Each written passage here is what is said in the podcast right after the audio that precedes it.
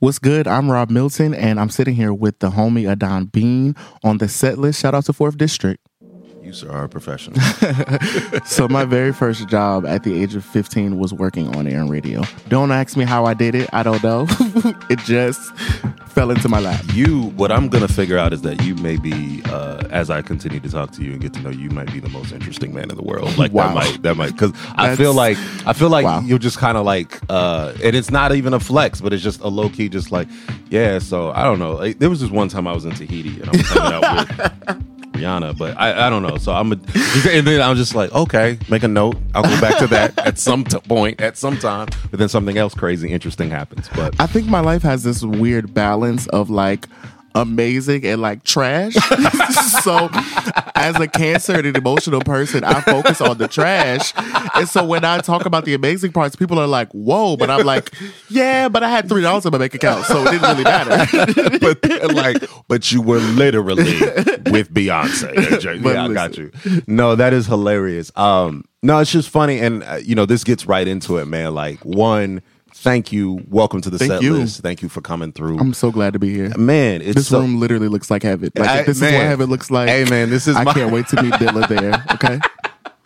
Absolutely. No, it's, it's so funny. Like whenever we're able to do uh, the interviews at DJ Diggy's uh, Orange Fuzz studio, Yeah. I'm always excited about doing it because I'm just like, man, like it. it we have a Forth District has a podcast studio that we Yeah. that we use for kind of our more uh, regulated th- uh, forums and I'm sure it doesn't have this energy, It does not. Yeah. It does not. I mean, it's good energy, but it ain't this energy. Yeah. And so I'm really excited when I get to have like the the artists that I really you know fuck with get them to come through here. So, man, thank you. And Thank you. um, and yeah, and it's dope. I, I'll let the audience in. Like I've been able to have just an incredible list of great uh musicians and singers and MCs and all that jazz.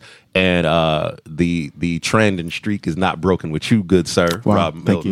you. You are uh That means a lot. I mean, you've had India Shawn here, so I have had Wow. India Shawn, and uh, you know what? And I'm sure when India Shawn sees this, she's gonna be like, "Oh, so you got Rob Milton? I gotta come back and give you an so extra." And, nah, she's so great. Uh, she's another one we were talking about in pre-production, where I'm just kind of like, I'm just like people know, but they don't really know all that she Facts. You know what I mean? No, all facts. that she can do, and so it, you're kind of like on the on the side, just like I'm waiting for the rest of the world. to that's one. Of, figure that's out. like a biggest one of my biggest issues as a music head is that mm. my favorite artists are so like so much more talented than the people that are on the forefront. Right. And so you're like dying, like, okay, Ella Mai is cool, but like India Shawn, But- bro. Like, are you serious? It's so hard because then you also just sound like Joe Budden, like a jerk. so what do, you do? You do the the haterade runs strongly It with you when you when you come off that way. But it but it's hard because, like you said, you can't turn off the fact that you've been exposed to Yeah. Incredible artistry, and um and I and I think that's a good place for us to start. Is that you are a singer, you are a songwriter, but you are also a music journalist as well. Yes. Tell us about that. So I honestly I started I started my music journalism career and my music career at the same time. Okay. Um and I didn't realize that those two things would work so well together. Because um like I wrote for quite a few blogs, but most um for the longest time I wrote for Soul Bounce. Got you. Which is an incredible blog. Absolutely. And we were connected with Soul Train and we were connected with Queen Latifah's show when it came back. Mm-hmm. And it was just a really good experience, but it taught me so much about networking. Mm-hmm. It taught me how to present myself as an artist. And um like so it just it just was a good time, but also I've always been a music head. I didn't Mm-hmm. didn't really know how like I grew up with a sister who literally played. She did cheerleading. She played basketball. She did uh, track. Like she did all of the, all of the great sports things. And I was just at home reading liner notes. Like, wow, Quincy Jones. Wow, awesome. Rod So- exactly. And so I didn't really think that it was anything special because it wasn't what like I didn't have anybody to look up to who did. Gotcha. I mean, not anyone tangible. I understand. Absolutely.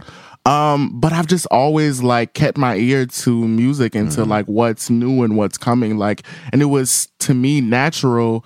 But other people are like, how? Like, I vividly remember as a kid, I was one of those kids who my mom would say, if you can remember the words to that song, you need to be able to remember that whole work. Like I, you know what? It's so crazy because I always wonder, like, I, I want, I want to tell my mom, I want to tell my dad, like, it don't work like that. Like, I wanna Right. tell him it don't work the like passion isn't there, sis. I'm sorry.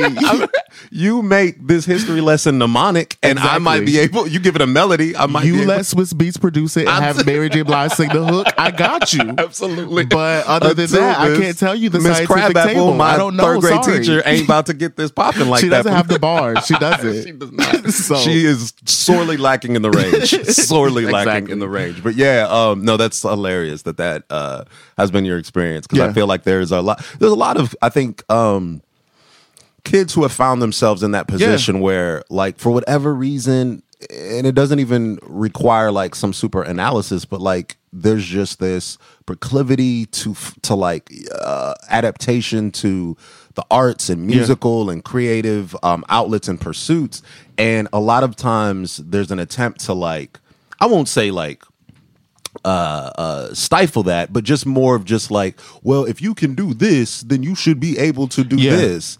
And it doesn't. It just not. It's not a one to one comparison. But I think the issue is that we are kind of taught that there is one way to live this life. And so when you are living in a way that's not straight and or straight and narrow, Yeah. then it becomes what are you doing? Right, You're not going to be able to do that. right. And then, then you can present like you have opportunities to say, well, Beyonce did it, or well, Whitney did Mm-hmm. it, or well, Michael did it. But people don't people view that as like that okay, it was them, but like that happens once in a blue moon. That's not gonna be you. So go ahead and get this job and stop playing. Right, right, right. But it's so weird because as an adult, I've realized that I also didn't realize that not everyone was creative.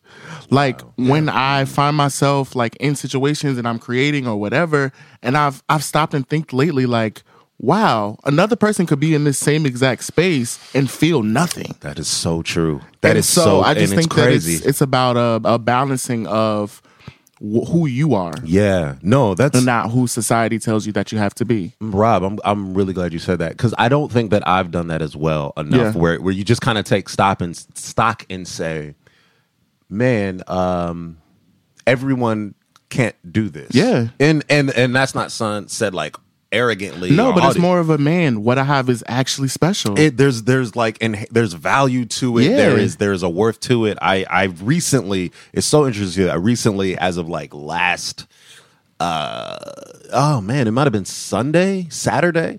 I realized, man, like I've gone. This has been my first year, uh, first full year as of Saturday. I had an anniversary of working as a full time creative. wow. And- I I cannot wait for the day. I mean, it's it, bruh, it's on the it's on the way. I'm sure. Yeah. Uh, but I I thought about that. I had to have a moment, and I was talking to uh I was talking to my girl about it. I was just having this conversation because like the idea around it was like, man, like I didn't know I could um. I, I don't know if I didn't know that I could do it, but there was just a level of some other people had to remind me, like, Yeah. yo, um, everyone couldn't sustain themselves Yeah. off of their gifts or off of their talent or off of like just like to be laid off or to leave a job and then to find yourself say like okay i'm gonna write Yep. i'm gonna do music i'm gonna do spoken word poetry i'm gonna get in where i fit i'm whatever see- podcast i'm gonna do ah. whatever it is i'm gonna you know put this gumbo together to essentially find a way to make you know uh to to to at the end of the month have these bills be paid And see, I I think that I'm so I'm 29. Mm-hmm. I really believe, honestly truly, I don't believe that you ever fully grow up. I feel like mm. it's a consistent progress. Mm-hmm. But I really believe that I grew up this year in Atlanta wow because I realized that my perspective is what the issue was. Hmm. Because even in times where I felt like, oh, you're not doing this, or oh, you don't have a job, or hmm. oh, whatever the case may be.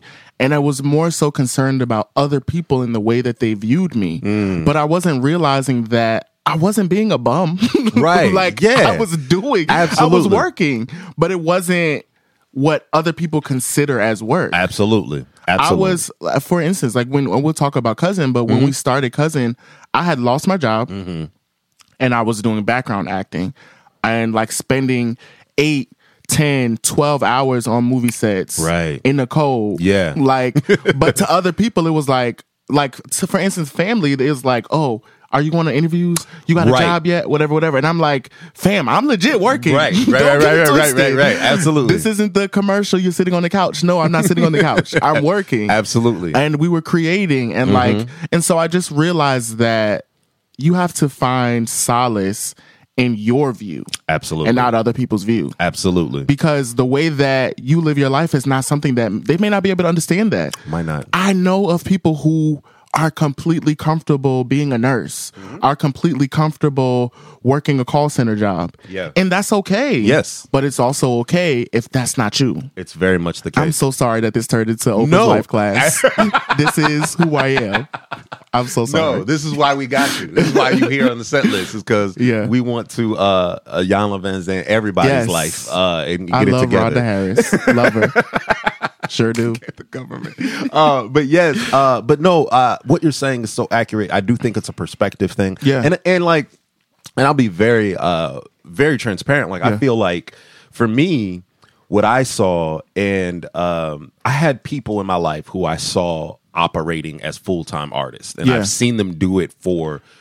You know, five years, See, that's ten dope. years, and I've been like, okay, I see them do it. I've seen other people who are, you know, quote bivocational in that sense, right? Okay, Like they yeah. they they do work a regular nine to five job and and then then, yeah. after 5 p.m. pursue the dream and and they're, they're like man i never really see myself going full-time creatively i just but i like the freedom that it gives me to have a job where i know this is in place To not struggle. yeah essentially to, to have health insurance Yes, okay Like, exactly. you know what i'm saying and uh, be able to like now it's like to be able to pursue something uh uh creatively they're like man i don't have the stress of it you know what i mean and i've had conversations about that where it's like man there's a level of they're like hey i'm able to turn down things Yeah. because i'm not depending on this creative Yeah. thing like i'm able to i'm in That some ways be- i'm that's a freedom there. yeah they're like there's things where i'm like i'm able to have a clear artistic vision Yeah. because i never i know i never have to quote sell out or do something i don't want to do And that's that's something that I learned from a Phonte interview one time. I don't remember. Mm-hmm. It might have been uh I can't remember. It's like a trendy hip hop podcast, but Okay. I can't think of the name All of good. it. Um oh, Combat Jack. I combat jack But he it Rest was in peace. Mm-hmm. he yes. But he's wow, and I said Trey okay, that was bad. You Oh, no, no, you're- you're- you can get that out if you you're, like. you're good you're good combat jack know what we were talking about He- Exactly. he's okay, but um, in the interview, he was saying, "Don't make decisions about your dreams out of desperation," Mm. and that like Mm-hmm. knocked me upside the head. man yeah Because so many times, like as a quote unquote struggling artist, Yes. we will accept a lot of things that we would not accept Mm-hmm. If we had that financial foundation. Absolutely. Yeah. Absolutely. No, uh, what you're talking about, and this is so interesting because the uh, set list normally I'm like, yo, let's talk about this music. But Yes. this is about this life in general. And I think it's very important. Two things came to mind when you said that. One, Phonte has a couple gems that I've heard him speak that I've, I've just held on to wholeheartedly. He's In hilarious, addition- but also genius. Absolutely, absolutely. Absolutely, yeah. Uh, one of those things. Uh, well, before I talk about him, I'll talk about something Ta-Nehisi Coates said, which Yeah. I found most revealing because they asked him about like his life and about being a, uh, you know, because he talked about years he struggled as a writer. You know, he Yeah. left Howard after f- freshman year. I think he couldn't. I think he essentially flunked out, and not because he wasn't smart, but he couldn't. He couldn't find himself in a college environment. Where, Yeah. You know, he just like I found myself in the library skipping class because I just love to read the books. Yeah. All that to say, one one of the things he said was he was like, yeah, you know, I met my wife, I got married, and I just, I, you know, I had that stability with like that home life stability. And Yeah. he was like, you know, and there'd be times where I'd be making like annually three hundred dollars a year just trying to like write something that somebody would read. But he said that one of the things that he found comfort in is like he said if to for me the thought was to truly be revolutionary in my art, I had to have almost a conservative home life. Like I Wow. had to have Yeah. some stability, Stability, and a foundation at home, and that is what freed me up to be like, well, I can I can go reckless Yeah. with my work, with my passion, with my writing.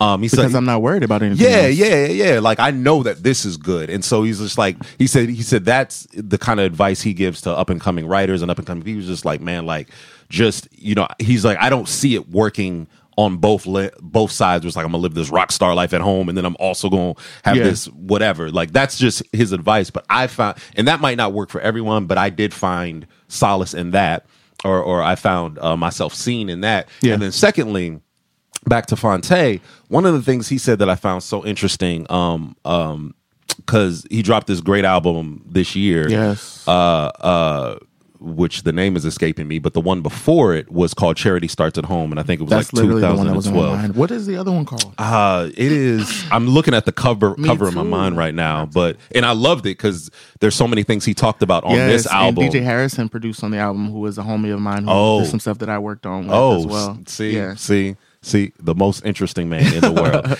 uh, but the thing that I found interesting as, as you look up that, the thing that I found interesting about one of the things. No news is good news. There we go. No news is good news. Yes.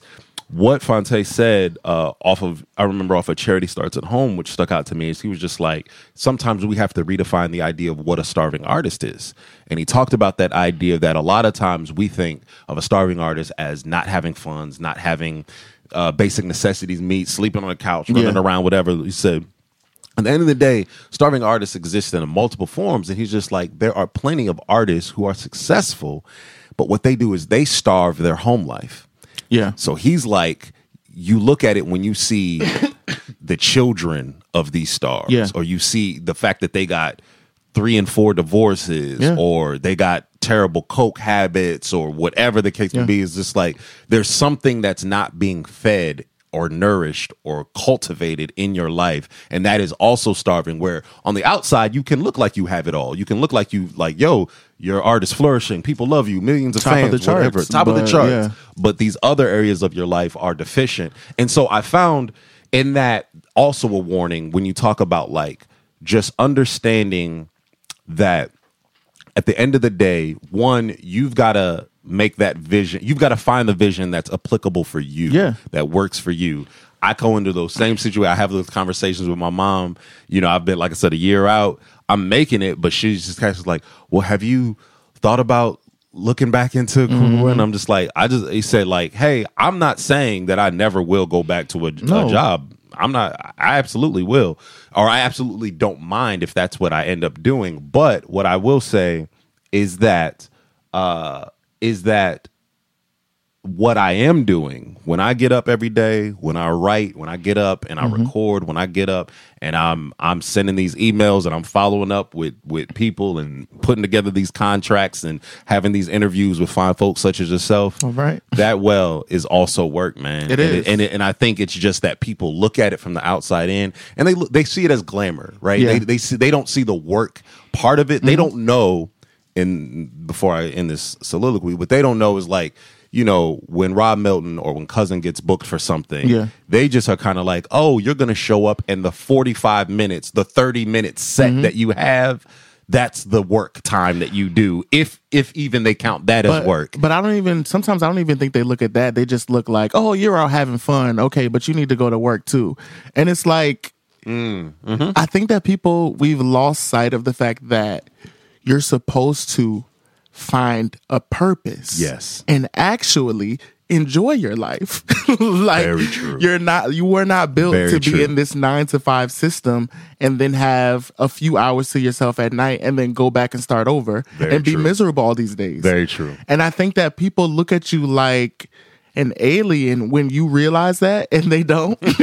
Very true. like Very I true. find myself, you know, because I'm back on the part time grind. Mm-hmm. Um, got to pay these bills, and so. I find myself at work a lot of times, and I'll, you know, be requesting time off or whatever the case may be, or asking for a break, something as mm-hmm. simple as that. And people are like, "Oh, I haven't had a break since," and I'm like, "You don't care about yourself. That's none of my business." but as for me and mine, I've got to make sure that my self game is right. Otherwise, I'm gonna get fired. Get you some of me. That's So- what you exactly. no, that's so true. I think I think you're 100 percent right that people look at it they think it's a game. They think it's all fun. Yeah. and it's like yes, they're. I'm trying to enjoy this. Like I'm trying to That's not why have I'm doing be- this. Absolutely, because I actually like this. and and I just think that also people look at a gift like Yeah. your your your your songwriting ability, your singing, and then they assume you didn't work for Yeah. the gift or you don't work to maintain it Yeah. or or any of those things. And I feel like that's also like therein also lies the rub. Is like Mm-hmm. like you give me a topic, you give me 15 minutes, I'm a, I'm gonna put something together. Exactly. You know what I mean?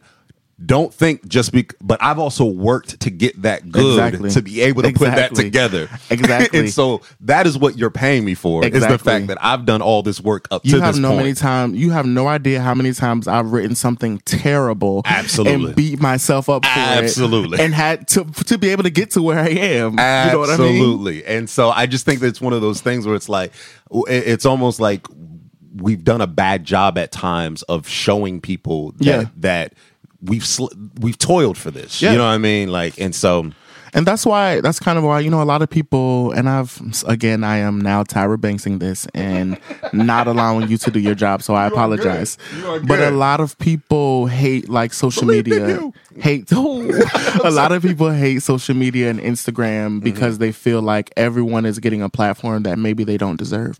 But I actually love it because I think it allows you to really if people are genuine, Yeah. it allows you to really see them for who they are and for Yeah. what their daily life is. Right. I, I like YouTubers because I like watching them mm. go through their everyday life and mm-hmm. like talk about real stuff. Yeah. You'll see when they're sad. You'll see when they're happy. Right. But like, I think it's important for us to get back to realizing that we're all human and it shouldn't have to be you shouldn't have to just because you don't understand Right. someone else like you've never experienced something Right. doesn't mean that you can't understand this person so true. and so that's why I love, like, I love seeing, um, I loved when Solange was doing the Zoom mids on Instagram, and like, I love That was, like, like, your that. thing. Yeah, yeah. Even, even I don't, you know, the beef of it all is kind of dumb, but I even enjoyed Cardi yesterday. Like, oh, her videos on Instagram, they were great. I'm not They sure when you will be hearing this. However, let me tell you, this is the day after Yes. Cardi B aired her Netflix special on Did. IG.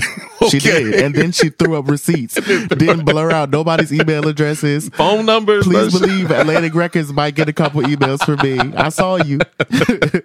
Oh my gosh, she. Oh man. Oh, there's so much entertainment. But Yeah. yes, I completely agree.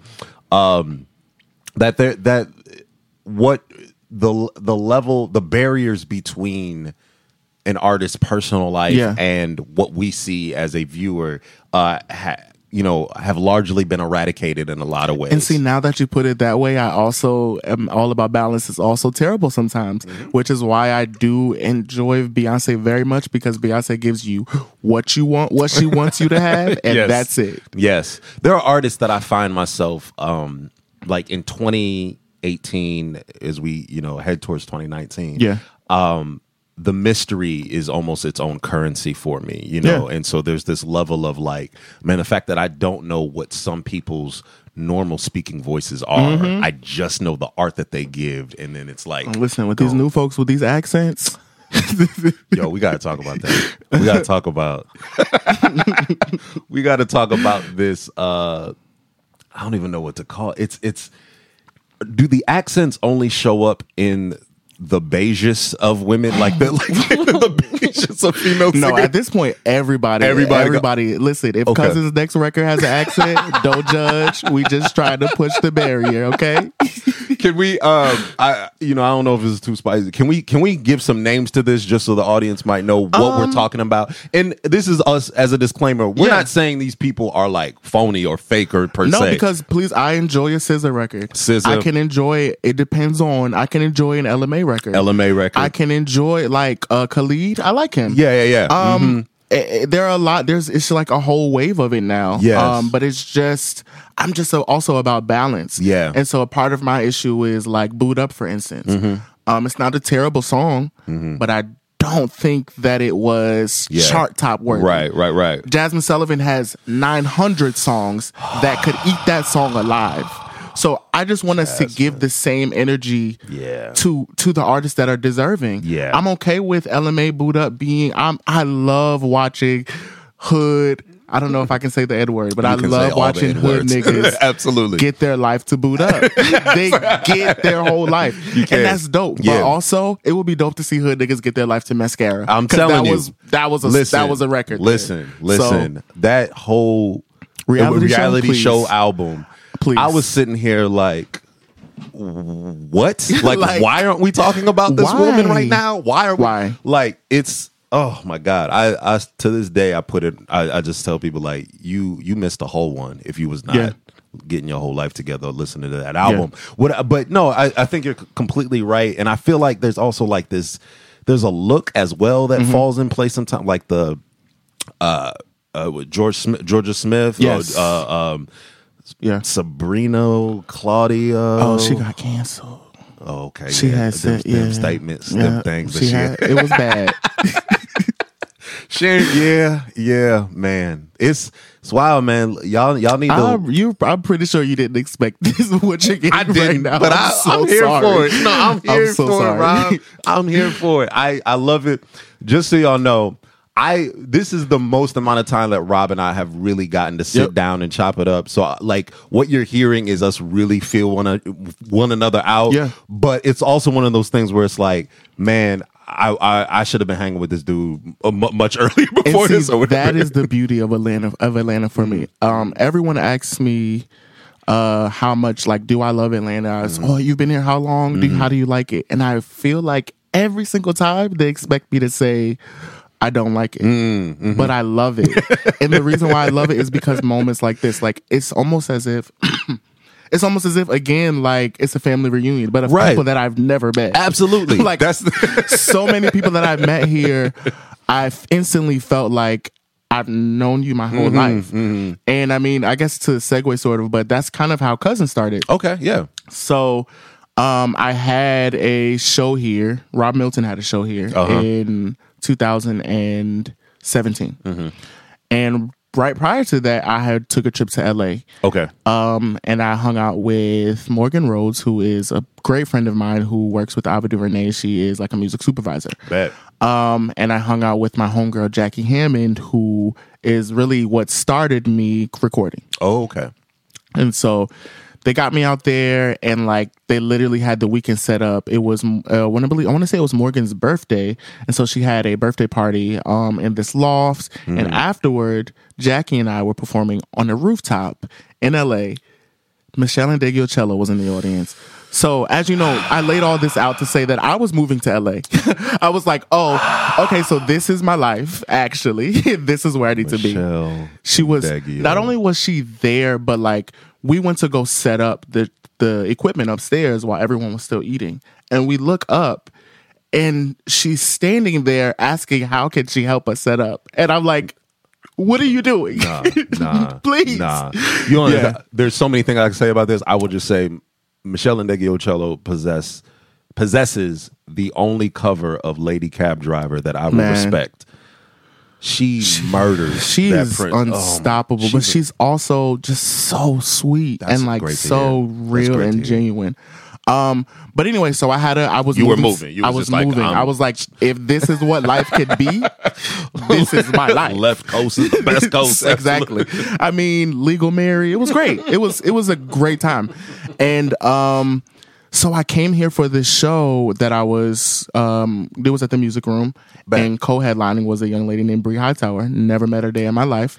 I Yo, we featured. I, I don't know her, but we Yeah. featured Brie Hightower on our Music Monday. She's she's incredible. she's so dope as fuck. I met her that day, but I had inboxed her on Instagram. I know she was like this weirdo. I inboxed her on Instagram and I asked her would she like to do a cover with me Mm-hmm. on the set because Jackie and I early in the year had did this mashup of Solange Cranes in the Sky and Arrested Development Everyday People. right. And so it was in my set, and I was like, I have to do this, but it's not going to be good by myself. Gotcha, so right, we got to right. work this out. Yeah, yeah. And so I asked her, and she was like, "Okay, we can do this." Mm-hmm. And then she came that day. She was kind of late, Mm. and she was like flustered, like she had all her stuff in her hands. And I was like, instantly, I was like, "You are me. we are the same person." and so we went into the side and we practiced the cover or whatever. And like while we were practicing, it was like like we had the same. It, I just you, she was me, and so instantly we became friends. Yeah. And uh, but the weird thing is, once I moved here, we didn't see each other for a very long time. It was kind of uh, I'm in your city, but then like you know, it's we gonna get up, but then it just never works Yeah, out. yeah, yeah. Yeah. In the meantime, I went to a Mali Music. It was a relief concert for Oh, okay. I think it was a hurricane. Okay. Here in Atlanta? Yes. Was it at Center Stage? No, it was at a it was at a church. Okay. I think it was I think he had something at center stage after or something like Okay. that. I'm Either you.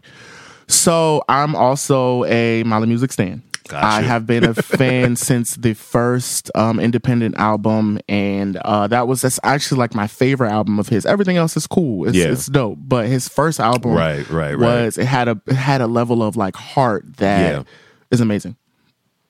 But he did my favorite song from that album called No Music, which he rarely does. Right. Yeah, yeah, yeah. So I was blown away. Yes. And um he was doing it and he was doing it like the record. Like when somebody does it like the record, it's just it, it, I love an extra ad lib and all that, but it had like it just I connected to it.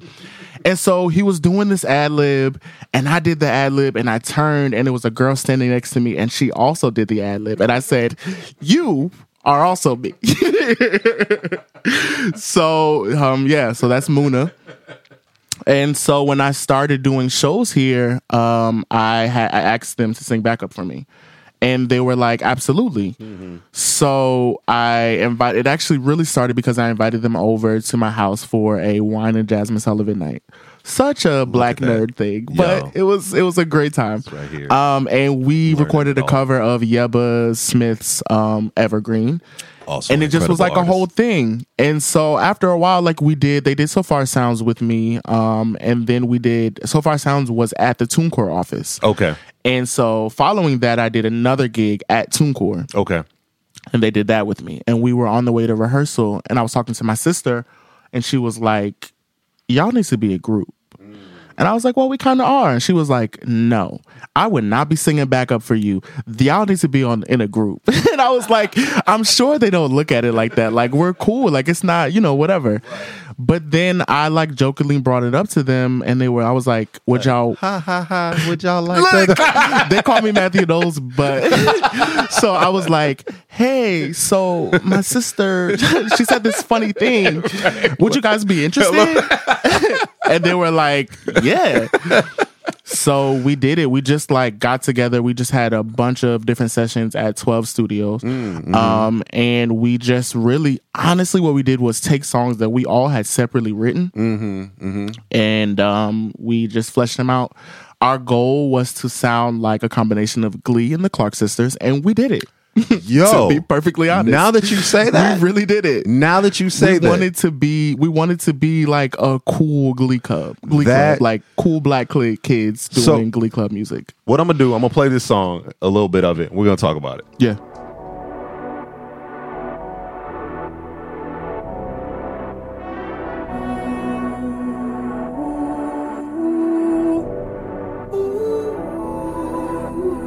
We been go round and round, up and down, time and time again. Don't know why we're comfortable playing each other like violins. Tell me what you're staying for. Gotta be more than cause we give. Love just ain't enough.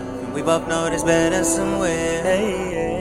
I ain't giving up what I invested in. Even if we ain't all the way ten toes in. I put in work long time ago. So no, no, no, ain't letting go. You know what I really. You know what I want. All my favorite places, and you know I like to start. Post up on the check the likes, you're the first one. I'm comfortable and I don't wanna let you go, let. You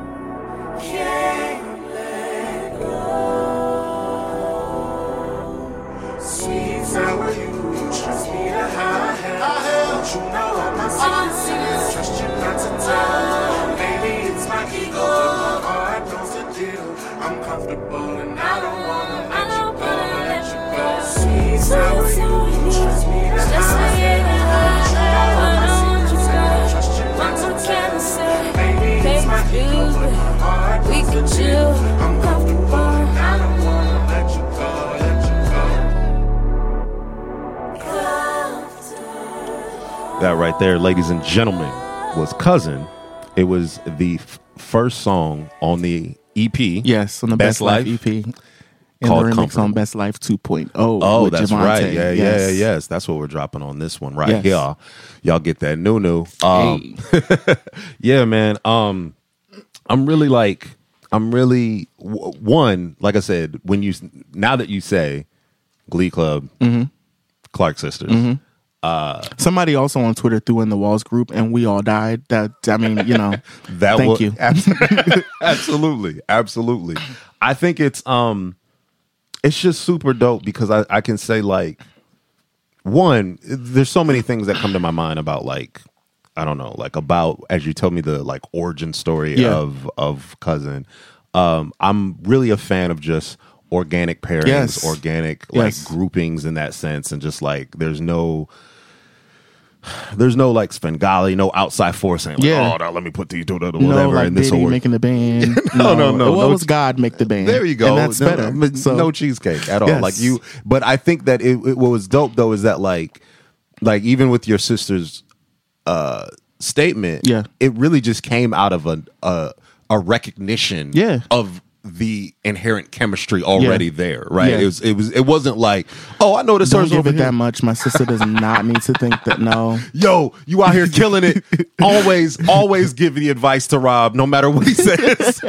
you right. shout you right. Lauren. always. I love my sister.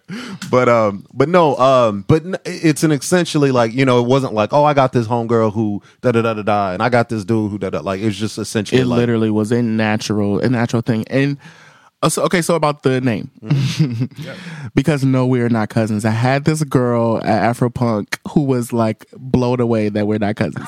no, we are not cousins. We Yeah. the idea was that the first time we got together, like I said earlier, it was as if I had known them my whole life. Mm-hmm. Like we hung out and like vibed over like specific songs. Like every artist, like you when you listen to an album, when you listen to an artist, Yeah. you have like your song. right All of our songs, Yeah. were all of the same ones. so we were like, it's almost like I'm hanging out with my favorite cousin. yeah okay And so that's where it came from there it is it's just about that energy of with some cousins like we all have family like we have some cousins who like we're kind of distant with like hey i love you how's things Right. but it's like you're not the homie Right, You know right, what I right, mean? right, right. Not- Um, not that. exactly and then we have our cousins that you know we go on our walks with for thing after thanksgiving like you know we had and so that's what it was it was like it was that energy and about about being able to to understand someone on Mm-hmm. a level that is really deep and natural yeah yeah yeah um, and so it was really, um, it was really, I don't want to say a labor of love, but it was Mm-hmm. because it was really us just kicking it. And like, even the title track, Best Life, it was really just us talking about what was happening in our life. Like, Right. I just got off work. Um, it's payday, but my bills are also due. Right, right, right. Um, I really just want to roll this up and Mm-hmm. like just let all of this stress go and just enjoy your company. yeah And so that's what it is. And to get the response that we got, I mean, like Apple Music, we were on the Apple Music um, alt R and B playlist. Mm-hmm. Yeah. we were number eighteen on the iTunes R and B chart. Fresh. No kind of label. Yeah. no like literally, we spent no money on this. Right, right, right. The cover was literally taken on my cell phone with the Huji app. Shout out to Huji. I What know up? everybody is on the wave now. It's cool. Um, Yeah. yeah. And so we just got a lot of love and support. And so now we're here with the remix EP. Mm-hmm. And so we've got the homie Javante featured on the remix to Comfortable, which Comfortable being so big is mind blowing to me because I wrote it in the bathroom at my job. that's what i was gonna ask you like what was the like how did this come about so I literally was, as you know, I worked at Whole Foods. right right right right we chopped it up Yeah.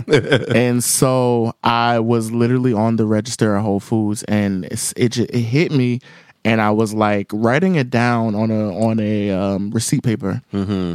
But you know, sometimes as a creative, you feel like this melody I have, if I don't record this right now I may never hear it again. there are melodies, and I'm not even like I don't you know position posit myself a singer, but Yeah. there are melodies I've heard where I'm like it's lost. Like I don't Yes, like I- there are melodies that are gone. Where does it go? And I'm just like I w- I really wish. And so I said, come back. "Hey, I need to use the restroom."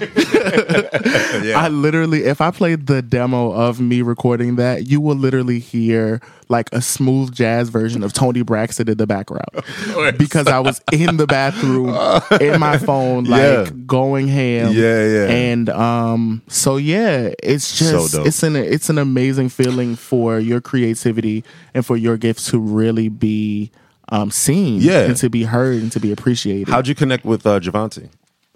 Again, like you know, writing for SoulBounce really taught me networking. So there are a lot of people that I really respected and I loved, and I knew that the audience that SoulBounce had, they needed. Yeah, Again, we talked about our favorite artists being underrated and underappreciated, and so whenever I have had an, had an opportunity, um, I have always given it to my favorites. Yeah. So Yeah. I like when I wrote for SoulBounce, I'll write about a Jazmine Sullivan, I'll write about a K Michelle, I'll write about a Beyonce, but I would write about a Javante, I would write about a Brik Liam, Mm-hmm. Yeah. Mm-hmm. I would write about a Kian Martin, because these were people who I didn't even know, yeah, but I just knew that like I again it felt like they felt like they were my cousins, like my distant cousins, like because I knew that they were doing this music thing the same way that I was, and I knew that their stuff was good, and so I would write about a Javante or even even just listen just as a listener like i love so many of these people's music. I love India Shawn's music. I love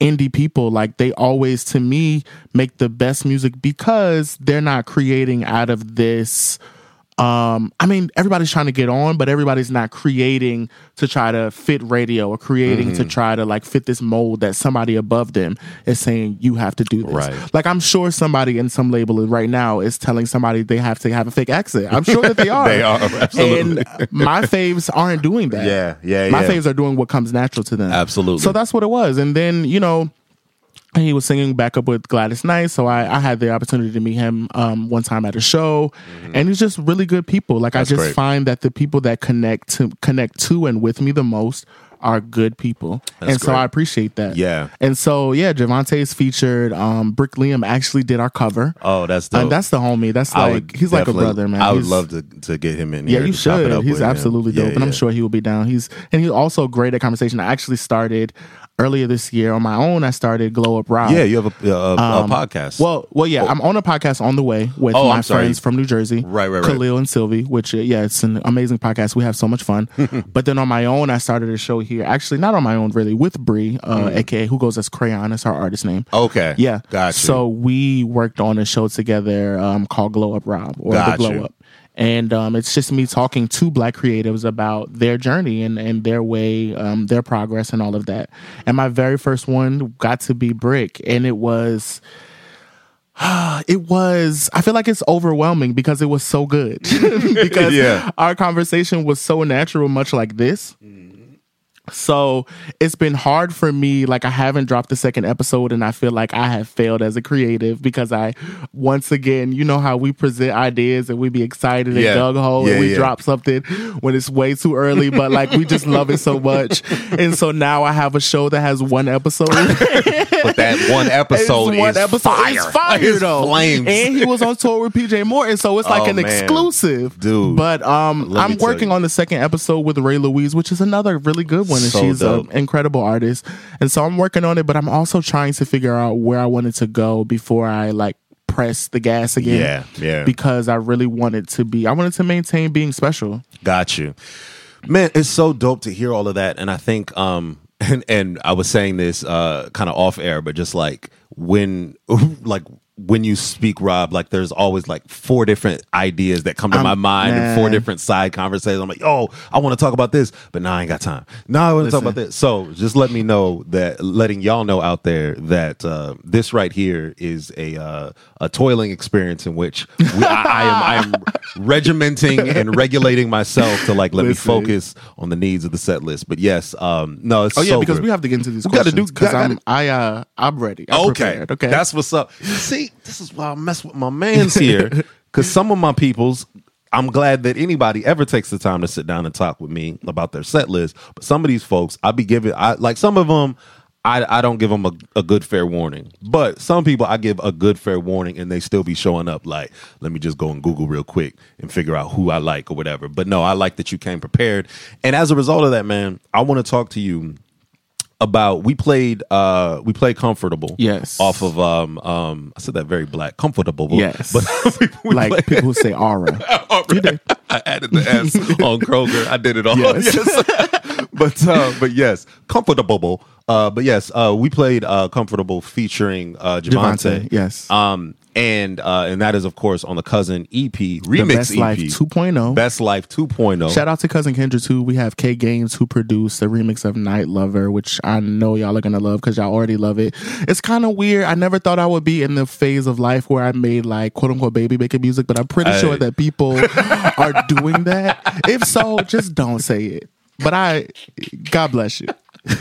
Uh, I'm looking forward to uh, 20 years from now when someone Wow. comes up to you and just says like, "Yo, my mom. Oh my God, please.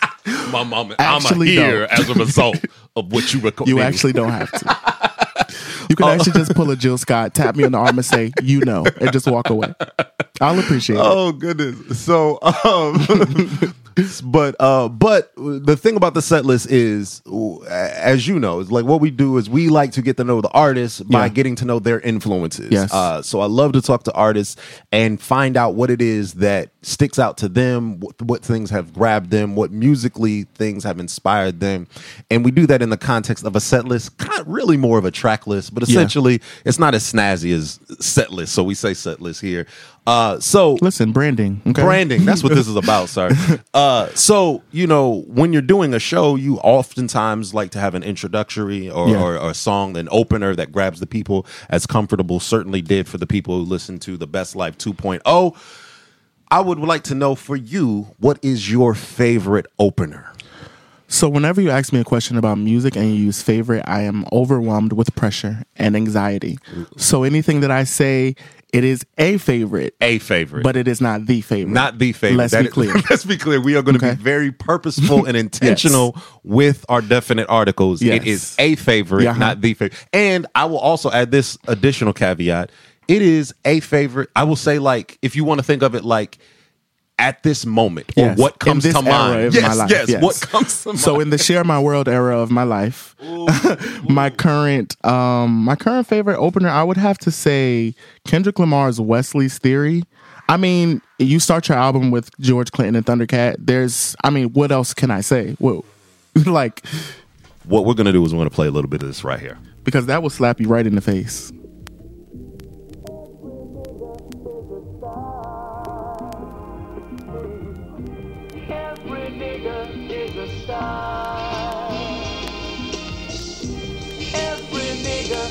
Is a star. Every nigga is a star. Every nigga is a star. Who will remind that you remind? Every nigga is a star. When the four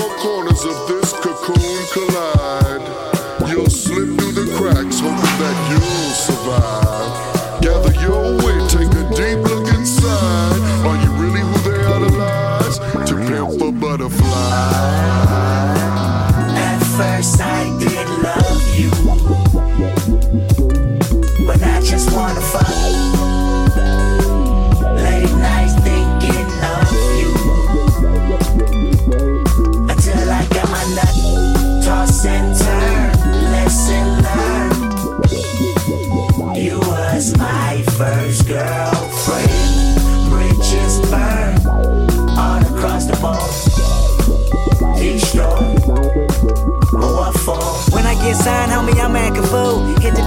Strobe lights in the room. Snatch a little secretary bitch for the homies. Blue eyed devil with a fat ass monkey.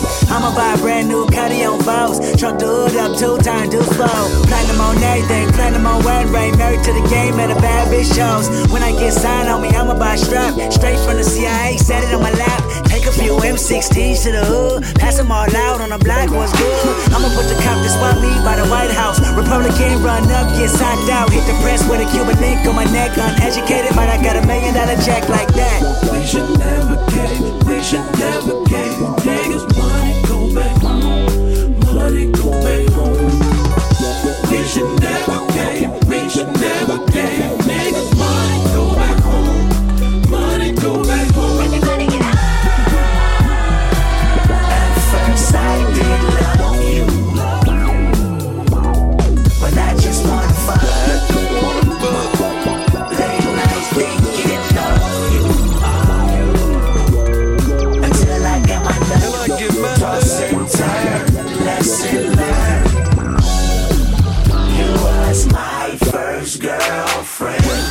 All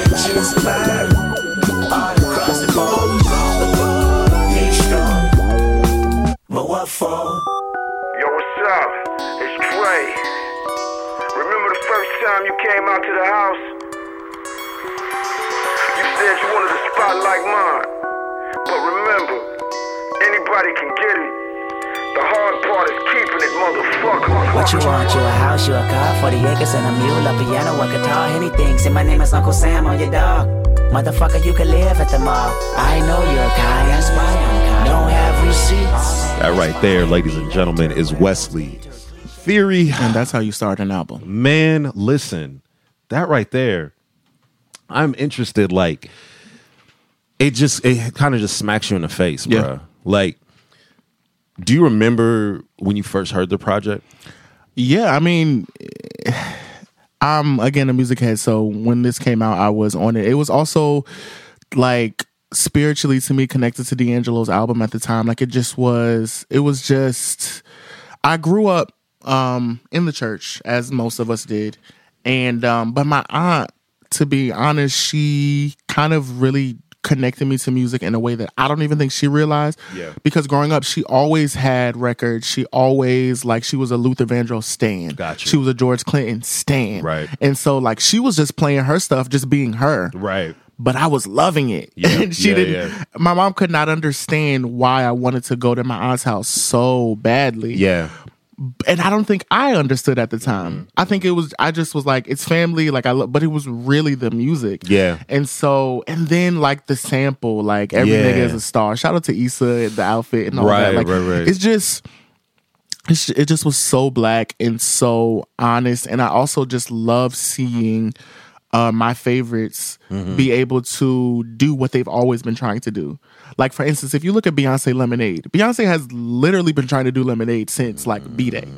like she's done all levels of video anthologies and Right. all of these things trying to create this body of work. And then you see Lemonade and you see like, wow, this is you with all the like with all of the um the resources. Right. The same thing with Janelle Monae's latest album. That's Janelle Monae. If if she had the resources now that she had back in the audition days, she would have created what she created. Mm-hmm. Right. Right. Right. Right. Um, and so that's what I felt about this album. It was like I, because again, I follow Kendrick from he when he had a he had a sample, he had a King sample like early. Right. He had um the the, record about Beyonce. Right, right, He right, like, yeah, yeah. you know. Yeah. And so you watch people grow, and then to see them reach this point where it's like, oh, you're where you've always wanted to be. Absolutely. it's a beautiful thing. I'd agree. Yeah, man. I feel like, and I feel like one of the things that was so one, what I you, talk about how it was spiritually connected to D'Angelo's project Yeah. for you in that sense. Like I could see that, um, and I, I just feel like what was so great about when To Pimp a Butterfly dropped, and particularly that opening song, Yeah. is like there's this. um this unmistakable blackness that like just just it's it's you instantly feel seen. Like you feel seen. overwhelming like and there's this level of and i don't even know if like truth be and i love kendrick and i i love damn i you know i, Yeah. I love black panther all, all like i love what he's even what he's doing now but i will say that what struck me about this project as well too is that like he's it it's all you can always tell when an artist is like he is he was rapping and not concerned with the white gaze. No. like he was literally He like was creating I'm freely." talking to y- to Yep. us. Yep. Like if they Even hear it, I and you and like it's just All so- of that. Yeah, yeah, yeah, It was yeah. just necessary. It was incredible, incredible. The other part of a set list that we talk about is uh called the um we, we call it the crowd pleaser section or whatever. And um what I often do is I posit it, you know, that like artists themselves may have like songs that like a like their fans love to see them do, you Yeah. know. Um and I realize that cousin is a new incarnation for Yeah. all three of you all Yeah, yeah, yeah. and people can definitely go and check out Rob Milton's Absolutely. solo material Yeah. as well because you, you. out here, sir. You you got some work out in these streets.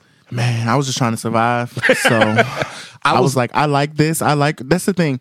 So I mean, again, sorry, I'm Tyra. You're good. So Jackie Hammond um, was in a group called Martin Parks. I met her and I went to Virginia State University. I Okay. met her in my choir. And um, we coming into a gospel choir is like intimidating Mm. because the old heads, like it's basically a fraternity. Like Yeah, the yeah, old yeah. heads are like trying to make you feel, you know, whatever, or like solidify their spot, whatever. But then it's also like a loving type of thing. But I've always felt like the reason why I've never done a fraternity because I feel like they do this thing where they they beat you up to bring you what what is it? Beat tear you down to beat you up. But right, I feel right, like right. life has teared me down quite well. It's like they So, beat you to it. I'm okay. Right, right, right, right, right. But um, yeah. So when you come in, like you kind of stick really close to the people that come in with you. But our group was at least 100 people. Like a hundred of us were new in the choir. Wow.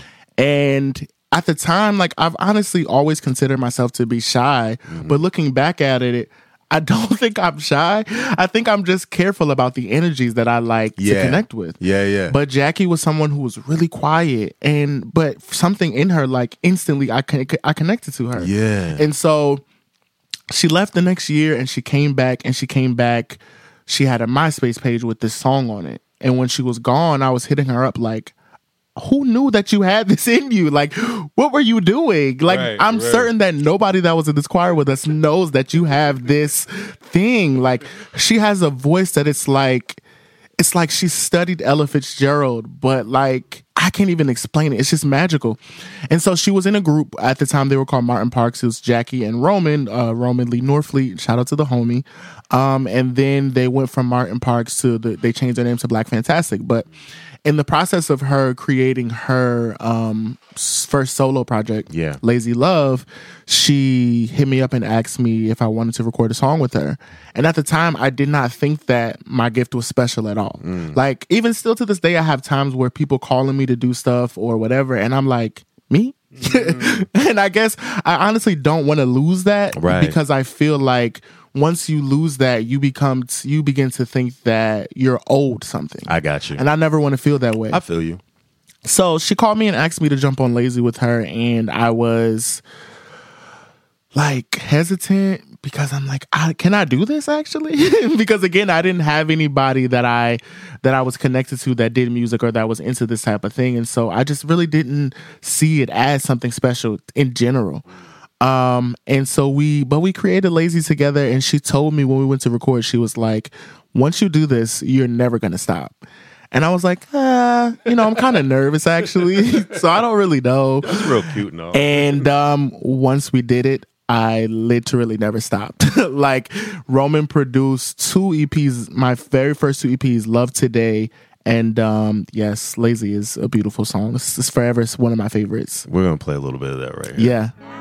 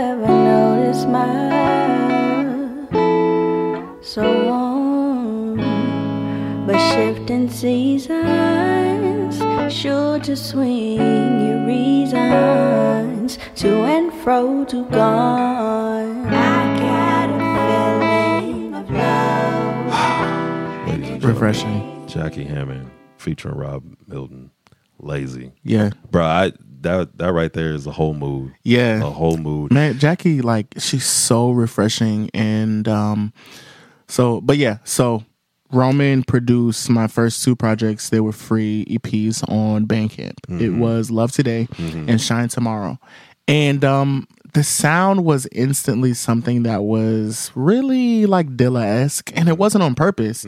It it's just like with Roman's Roman sound at the time and and just my energy of what was happening in life, it just came out to be a very like Georgia Anne Muldrow, like mm-hmm. that type of vibe.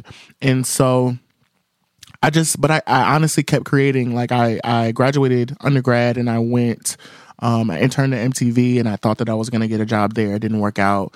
So I ended up going to grad school. And while I was in grad school, you know, you get those little extra loan checks or whatever. So I was putting all my money to rent and to music. Yeah, and I yeah. just was just doing what I felt like I was supposed to be doing. Right. And so I, I was like, I recorded at Converse Rubber Track Studios Mm-hmm. and I linked up with Fresh Daily and recorded a record with him there. And um, I just was, I, at the same time, again, I was writing for SoulBounce. So I was taking those skills that I was learning um, under Kim Butter, shout out to Butter and Dante, and they're incredible people. Mm-hmm. The skills that I was learning under them, I was taking that to send emails to Afropunk and to Saint Heron Mm-hmm. Yeah. and to OkayPlayer.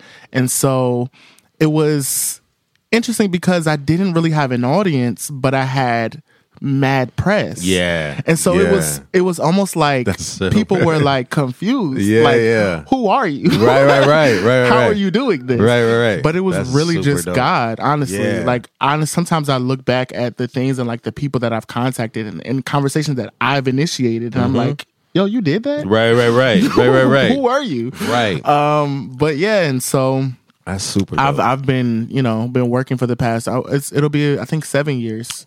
Fantastic. Yeah, and so my last solo project was produced by Georgia Anne Muldrow. Yes. and um, she is like being able to work with someone who is like your hero. Right. is just, and I mean we didn't have the the traditional in studio, Sure. whatever, but her just acknowledging my presence was enough. Mm-hmm. Yeah, yeah. And then even after the project was released. I watched her Instagram live and um, I guess my name popped up and she started singing one of the songs.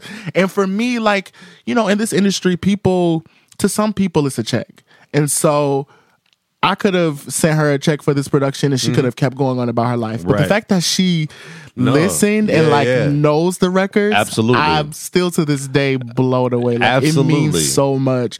And so, yeah. Um, but Rob Milton music is always going to be a thing. But like Cousin is something that is really special right now. And Sure. I'm like really putting all of my time and my energy into Cousin because I believe that I really believe in us, the three of us individually, but as Yeah. a as a collective, it's something that I feel is necessary Mm-hmm. because we don't have like we don't we don't really have groups like like we have and we have the boy and girl groups that are like slowly popping up. We have the older like Xscape coming back, and then we Mm-hmm. Have right. like Danity Kane and Day26 coming back. But Right. I love like for instance the new the new Respects I believe they're called, and um, even like Jackson Ave right now. Mm-hmm. Right, right, right, These right. are all really dope groups, and I Yeah. just think that the three of us together create something that is special. Yeah, I was and I think people see it as special. I, so I would I'm agree with it. and i think that like you know i was thinking about this too trying to think like you don't often you also don't see certainly not in the last 10 years per se like the co-ed groups Yeah. as well too you know what i mean um and i feel like there was a time like late 90s where that was kind of a thing or Yeah. you'd see it at least a little more prevalent i'm trying to remember was something for the people were they a mixed group or i can't really remember uh they had that Mm. song uh was it your love is a one in a million, one eighty seven. I was gonna say now, my music knowledge is Oh, okay. wise before my years. Word but up. I'm still a bit Understood. You are good. I'm just talking, but I'm thinking in those in those contexts of like, um, Yeah. that's the other thing that I I think mean, sticks out for you all. And we had briefly like Koffee Brown. We did have Koffee Brown, We've absolutely. Had moment, we, and that's the other thing.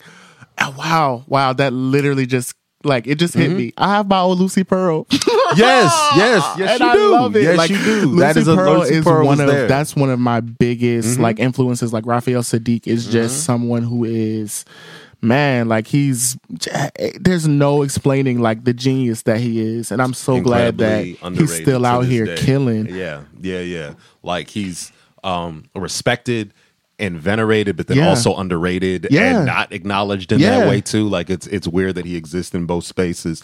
Um when I think about the crowd pleaser though, I'm curious what I often ask artists is can they put themselves in that position though where they were in the audience, where they had to where they so i have a moment prepared yes Okay, where they found themselves like, yo, I am. A, I often am on stage. I often am behind the curtain, but this is me. Like whatever it is, it put me in that place of I am just a fan. So, um, Otis Brown III is an incredible um, drummer and jazz musician. We actually went grew up in the same church. Crazy. So he's a really close family friend.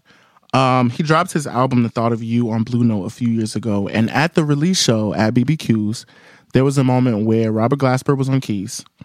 Um, Melanie Daniels, the voice, Melanie Daniels, was on stage with a microphone. Bilal was on stage with a microphone, and Gretchen Parlato was on stage on stage with a microphone. And Right. these people took me literally to another planet. Like it was the most incredible musical moment that I've seen in person in my life. I it, I mean and I've seen so much, but though that was just a moment that I probably will I know that I'll never get to see again. And at the time Instagram was on that weird like 15 second video thing. So the only clip I have of it is like 15 seconds, but it was just so magical and like it's just moments like that where I know I'm in the right place at the right time. Absolutely. I'm gonna Yeah. play this song. I it obviously is not w- what you saw. Yeah. But I'm gonna play this and we'll talk. Okay.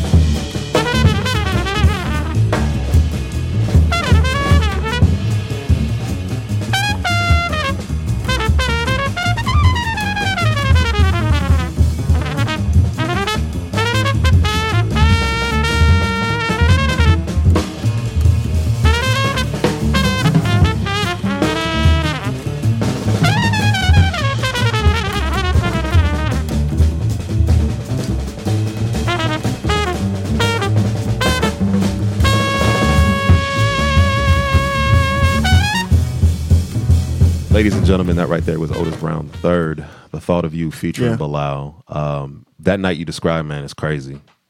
I, I would have been right there with you, just Yeah. if, uh, you know, just a puddle on the floor, exactly. Gone. just all the way gone.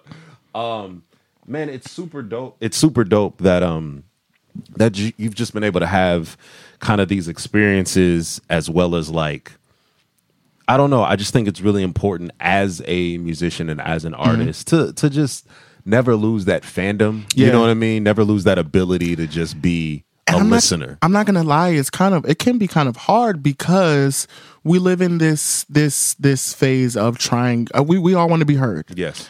And as a music head and as a listener, like I'm I'm extremely supportive. Mm-hmm. When I like something, I love it.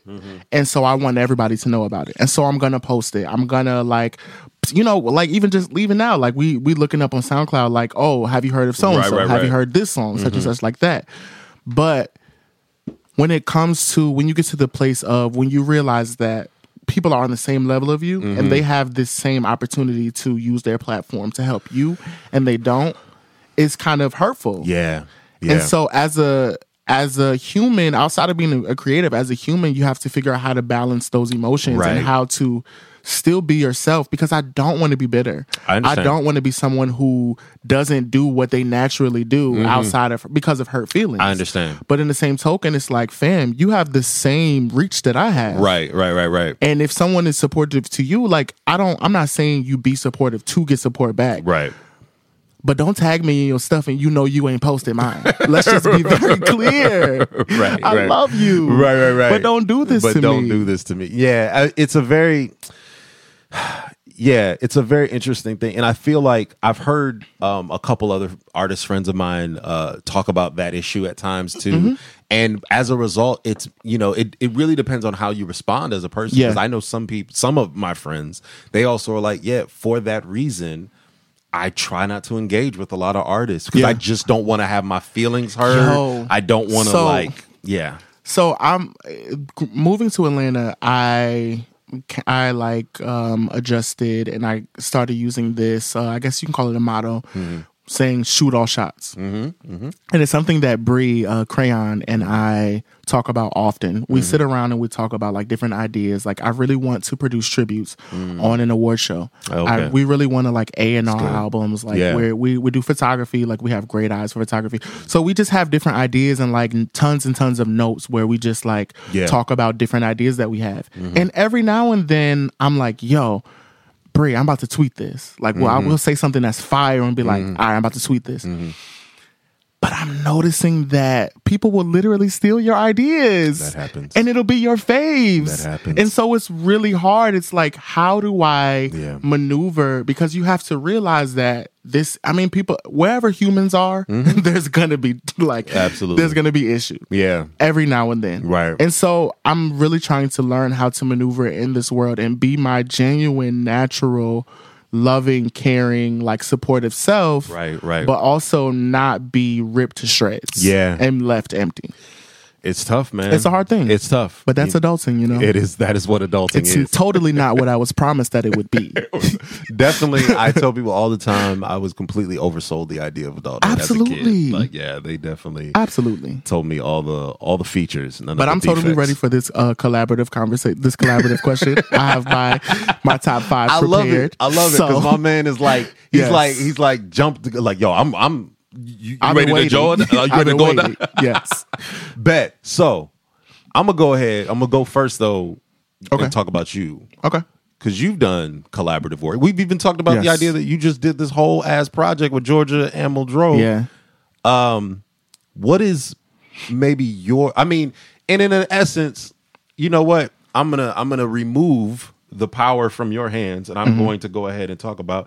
Although this is not a um, you know a collab, although cousin is not a collab, Mm-hmm. it is essentially three individual artists Mm-hmm. coming together and like combining forces Yeah. and create and you've even talked about the idea that there were a lot of individual songs Yeah. people who wrote you all had personal songs that you just said like hey like this can be a group work or whatever so in that sense i'm going to like you know, kind of pivot and talk talk about it in this context for you. Okay. For for your own personal collaboration, I'm going to talk about cousin. Talk to me about night night lover. Yeah. Tell me about the creation of this song. Man. Okay, so I'm actually, I'll run it down. So comfortable was written by me in the bathroom of Whole Foods. Shout out to Whole Foods on Ponce. Um, Night Lover was written by Muna. Uh, and then Bitter Snow was written by Bree as well. Yeah.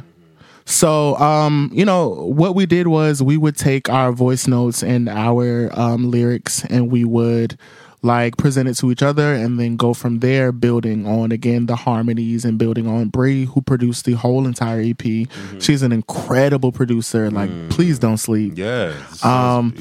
Yeah, so she produced the whole EP. We would just like listen to different sounds and she would be putting it together. We would be like, you know, strengthening our melodies or Yeah. um, building our harmonies or like, you know, changing words here and there or whatever. Mm-hmm. It was really like honestly and truly such a collaborative effort. Like dope. there was no um one person does everything. We all did everything. That's and so it was a really beautiful thing. I'm gonna play a little bit of Night Lover so people Okay. can listen to it.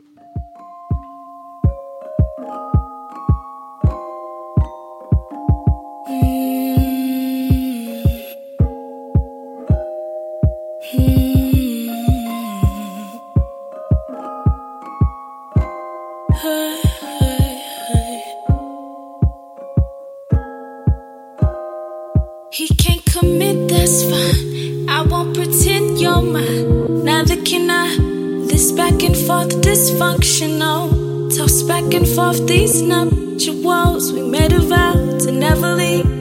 You take the reins, I'll follow your lead. I'll take the blame naturally. Seems to me the only time that we agree is when you want my love.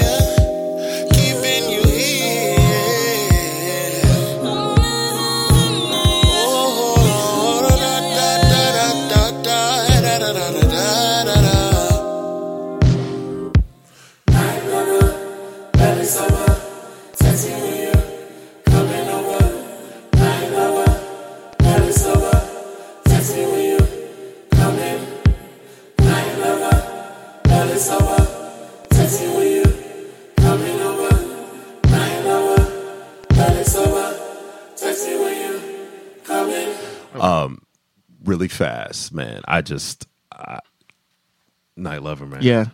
Night Lover. Yeah. I'm sure that people listen to some of these cousin records, people that have been listening to my music, and they're like, who are you? No, I'm just saying, bro. Who is like, this person? Night Lover, like, Yeah. like, bruh, like, it's good, man. Thank you. It's like really good, bruh. Like, I'm really, I'm excited about Yeah. like what's to come with cousin. I'm like, the most proud of it because it was so natural. Yeah. Like no no one was trying to do or be anything. We Yeah. literally were just having fun. right, right, and that's the best part. Yeah. Like I think it, it feels the most special because we were being ourselves. Sure. Like a lot of times as artists, we not that we're not being ourselves, but we have like who we want to be painted and seen as, Right. and we present ourselves in this kind of robotic way. But with cousin, we literally like even if you look at the promo videos that I posted on Instagram, Yeah. we were sitting on my back porch. Got you. Yeah, like yeah, yeah. literally just kicking it. Right. So it's, yeah. it's, it's so dope. I think, um, you know, in that same vein, like you're doing like collaborative work, y'all coming together as this, and like you said, it's effortless. Yeah. Talk to me, man. What is your favorite collaborative project, work, song, something that come together where you were just like, yo, this blew me away? So I'm not going to give you one. I'm sure you were prepared for that.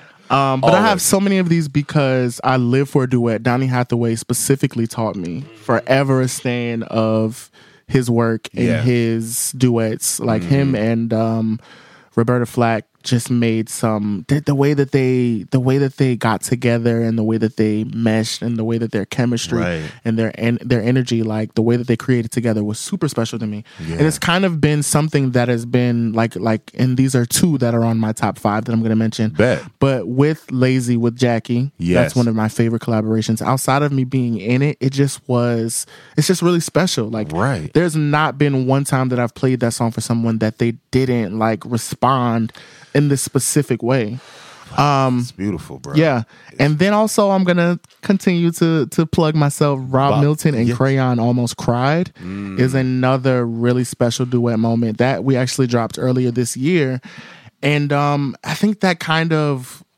I'm moving to Atlanta. My music kind of shifted in a way that was really personal. Before I was here, I'm a church kid, and you can take the church out of the kid, but you cannot. You can take the kid out of the church, but you can't take the church out of the kid. And so a lot of my music was, it seemed like I was writing about relationships and like I was writing about love. And I was, but it was really more so to God.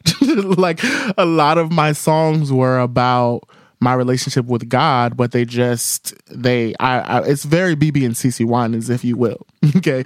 Um, but with moving to Atlanta, I really found myself writing personal stuff and like stuff that was just real life. And with Almost Cried, it was a moment where I was in a situation and I felt like, wow, I should be really sad that this is ending. But in reality, I'm realizing I can go back to my life now. I can go back to watching my shows when I want to watch them because I don't have to wait for you because you don't watch shows the way that I do. It was really like, I just I'm gonna go back to me now and enjoy me. And I think a lot of times we miss that. We miss enjoying ourselves because we're so focused on wanting to be tied with someone else and wanting to have somebody else to live this life with. And that's awesome. It's cool. But know that you're dope too. And like Yeah. you you're spending time alone is not the worst thing that you can do. That's super, man. Let me play a little bit of that so people Yes. can get an idea of what we're talking about here. This is uh, Almost Cried, Rob Milton. Yeah.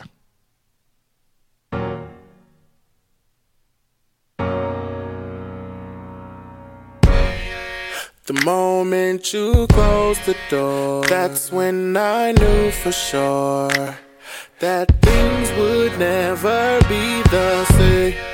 I felt like I should be crying. If I said I was, I'd be lying. My heart hurt, but before I knew it, I wrote this verse. Mm, yeah. Maybe it's because I knew I'd never be a number one. I knew that I deserved better. We were having fun, oh yeah. At the end of the day, you're gone anyway. And I just can't lose no sleep. I got shit to do today. Now I ain't saying this ain't worth but the arguments they make me nervous because I don't believe you'll ever change.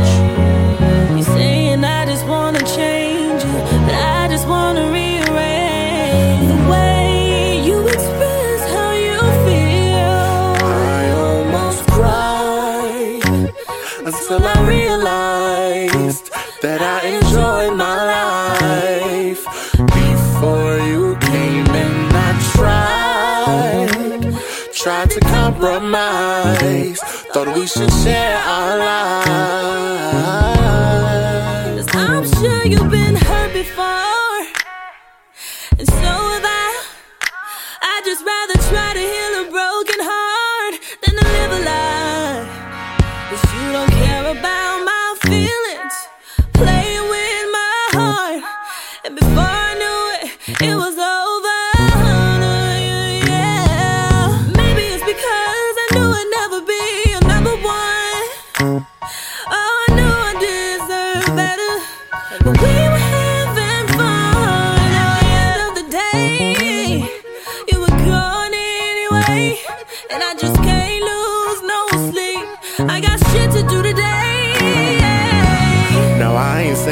this ain't worth it, but the arguments that make me nervous because I don't believe you'll ever change. You're saying I just wanna change you, but I just wanna rearrange the way you express how you feel. I almost cried until I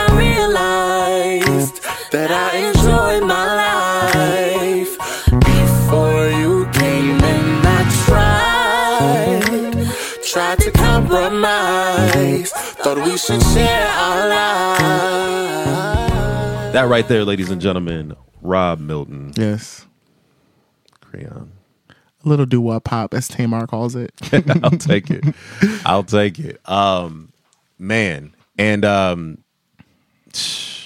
it's just incredible. Were those were those your collaborations? Were those all? Those are no, no, no. Those are my those are my plugged Those in collaborations. plugged-in now collaborations. for the rest of the top five, Please. because I love an underrated bop. Yes. So I'll say Mary J. Blige and Usher Shakedown, a collaboration that was extremely slept on, and I don't understand how it wasn't like a number one somewhere. Like, what were y'all doing?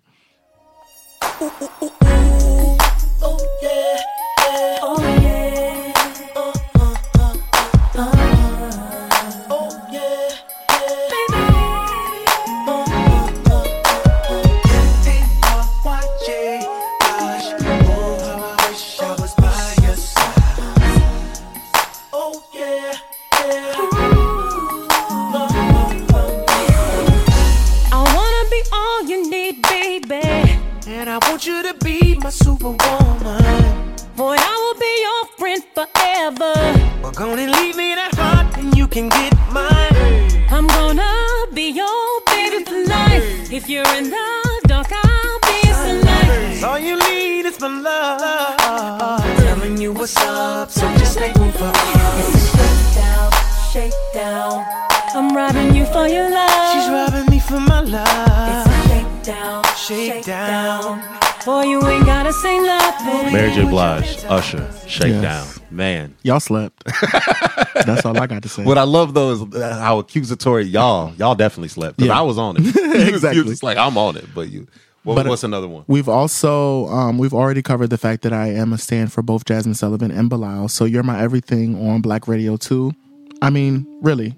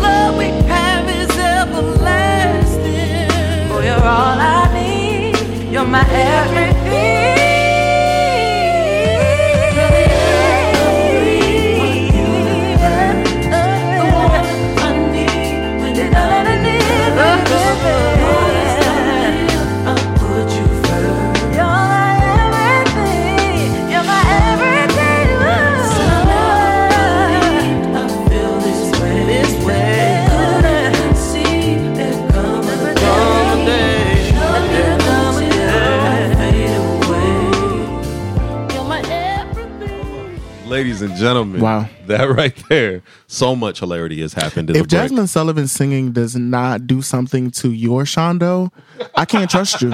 I'm sorry.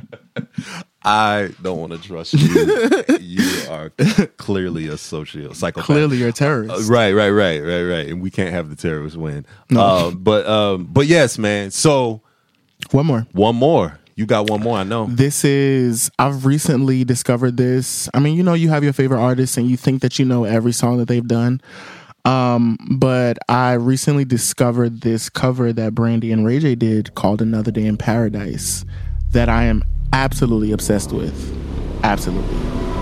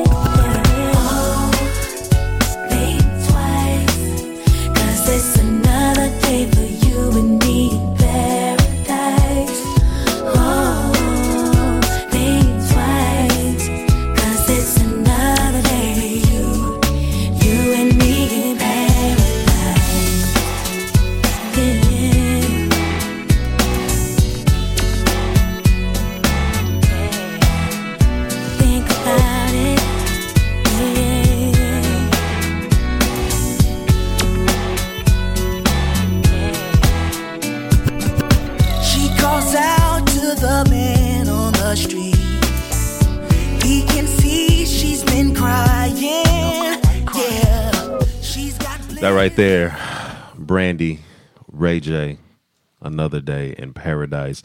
I, I you know I tell people all the time we can laugh at Ray J if we want to. Listen, There's the because there are things to laugh at. I'm not going to act like they're not.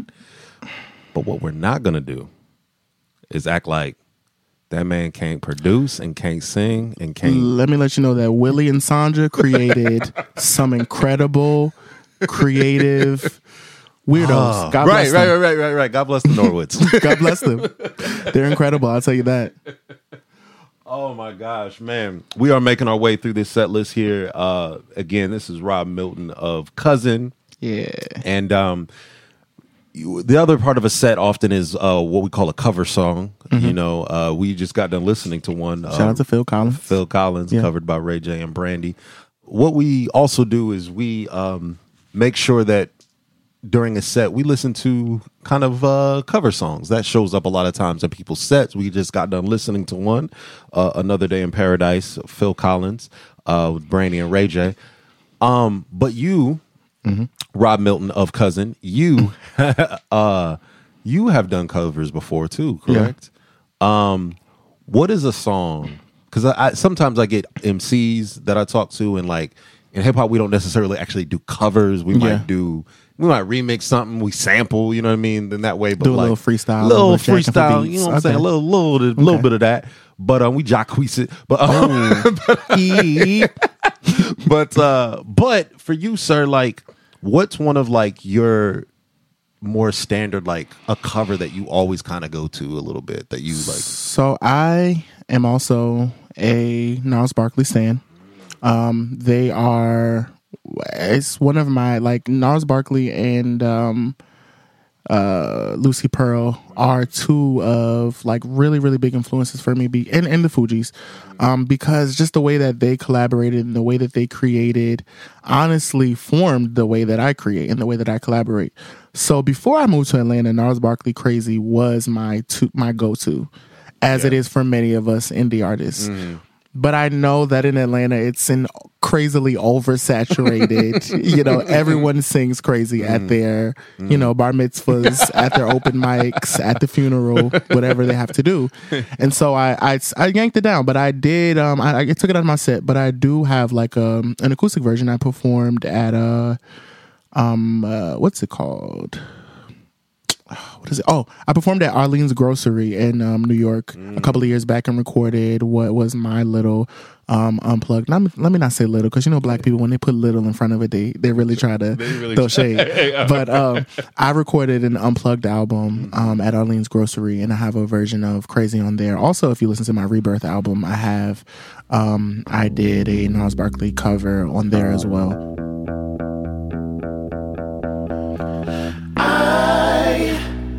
I, ooh, I, I, I, I know how to transform.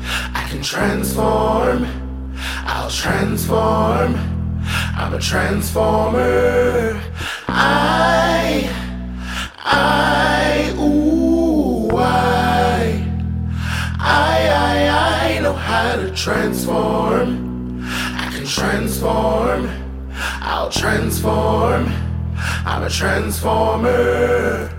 I'm just being myself. Myself. Plus, I gotta be me too. Me too.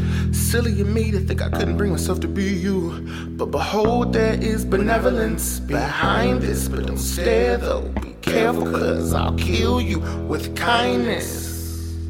That's why I'm dressed quite neatly. Cause it's easy and discreetly they seek me. And when they reach me and see me, they believe me completely. They believe me completely. I'm a real live wire. If it's between me and you, I can transform, transform, transform without even trying. Ooh. I, I,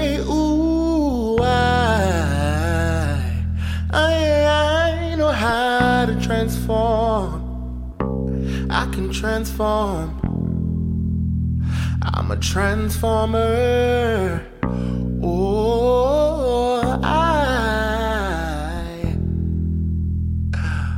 I, I know how to transform. Man, that right there. Whew. Y'all ain't heard Transformer like that. Man, Y'all ain't heard it like that. I could never do CeeLo justice, but I had to. bruh. I so appreciate it. Um, like I said, when I talk to singers, I'm able to actually ask them about their cover song. But a lot of times, like I said, w- when it's an MC, I might not be able to have that. So what I then also pivot and also also ask them often is, what is perhaps just your greatest influence? You know, Yeah. who is who is your influence? Who is your greatest influence? And I know. With the one and only Rob Milton of Cousin, that you, sir, you you gonna give it to me on this one. Okay, so I have a few, but I'm I'm only gonna give one right now. Like I said, this is my current of this moment. But I, I mean, you know, I mentioned Gnarls Barkley and CeeLo, Absolutely. and I have to say CeeLo is a, is a great influence, and he is to me, um, much like I'll say, like this next person is representation. Like we all talk about wanting representation and wanting to be seen and wanting to look on TV or hear on the radio somebody that looks and feels and sounds like you. And CeeLo is one of them. But for me, at the current moment, the other one is James Fauntleroy. James Fauntleroy is literal. Like when people say goals to me, that like I don't have. That's who I look up to. Like that's my that path, that lane of being free and like he literally he calls himself the sensei, but I call him the blueprint because he's really able to write unstoppable and undeniable hit records for megastars, but then also create his own like Yeah. weird, completely left field music. Absolutely. And it's like he creates freely, he lives freely, he loves my girl Mary like I do. he looks like me. I see myself in him. He's represent he is literally representation for Rob Milton. Got you. And so I love that. And his new he's getting ready to drop his debut album, which if you've been a fan, like you know he's had a thousand albums. It's- yeah. So calling this one a debut is it's cool, but like you really heavy Right. into your discography. Right, right, right. Um, but dying from crying and the video and all of that is just it's it's everything. It's everything that I've wanted from him since the moment that I heard him do the demo for Beyonce's "That's Why You're Beautiful." Like that, he is literally he's goals. Yeah. What's so wild is uh so for this week, um we're recording this on a Tuesday Okay. this Monday, yesterday rather, uh, we just put up uh, the video for uh, "Dying for Crying" on Forth District Yeah. for this New Music Mondays, and um, it's it's just an incredible. It's incredible triplicate work of just it's just amazing so visuals good. and songs. But then I, you know, I think it's also just it's also what you said too, like like whether whether whether or not you're experiencing him for the first time now Mhm. or you knew him you know in his work obviously Cocaine with 80s. Kendrick Yeah. Cocaine 80s I mean, or Frank or whoever Beyonce. like all- Beyonce I mean, all of that stuff right Yeah. um I mean, he wrote the whole, basically the whole Bruno album. The whole- like he gave Bruno hits on hits on hits. it's just it's incredible the amount of work that and just like and like you said is able to exist in like multiple planes It's almost like he's living. He's, he's almost like Miley Cyrus, like not Miley Cyrus, but like Hannah Montana. Yeah, Pardon no, me. yeah. Forgive me. Uh, no, I'm, but I understand exactly yes, what you mean. because it's like he creates these mega hits and like this mainstream music, and not. It's respectable mainstream Yes, music. yeah, yeah, yeah. Like it's respectable pop. Like you Yeah. know, music snobs, we look at pop and it's like that's cute, but Mhm, like it ain't mhm. Lalah Hathaway. Right, right, right, But right, right, James Fauntleroy makes music that is it's it's so amazing, but then Mm-hmm. his own music is amazing in a completely different way. Yeah. it's a completely different. It's it's it's crazy. what you're saying is interesting because I think what he does in a, in in some ways, which I think is so cool, is that he does uh he like he'll do it's almost like funding two sides of the revolution because Yeah. what he'll do is he will do the pop hit and the smash that you all know that we all come to Mhm. know and it's like oh man that's good that's I mean, respectable on, pop he was on as you say Click. Like Right. He will give you that, right? And you'll be like, man, that's impressive. That's incredible. James Fauntleroy is dope. But then he will do the music that's like sub, subgenre, sub like, and it's slowly, like, it hasn't made its way to the mainstream No. yet, but like, he's almost like setting like in eight months, a year. Yeah. This is what we're gonna be on. Yep. But I'm gonna do it now. But I'm doing it now. with like less fanfare. And when y'all catch on, and when y'all catch on, it's cool. I'll also make the hit for that too. Like, it's- wow. So, Yeah. This is dying, dying from crying. James Man. Fauntleroy.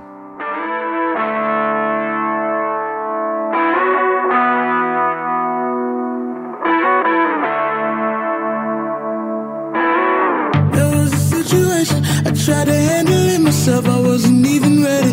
You didn't even need the help. At least you didn't want it. I don't know what you wanted from me.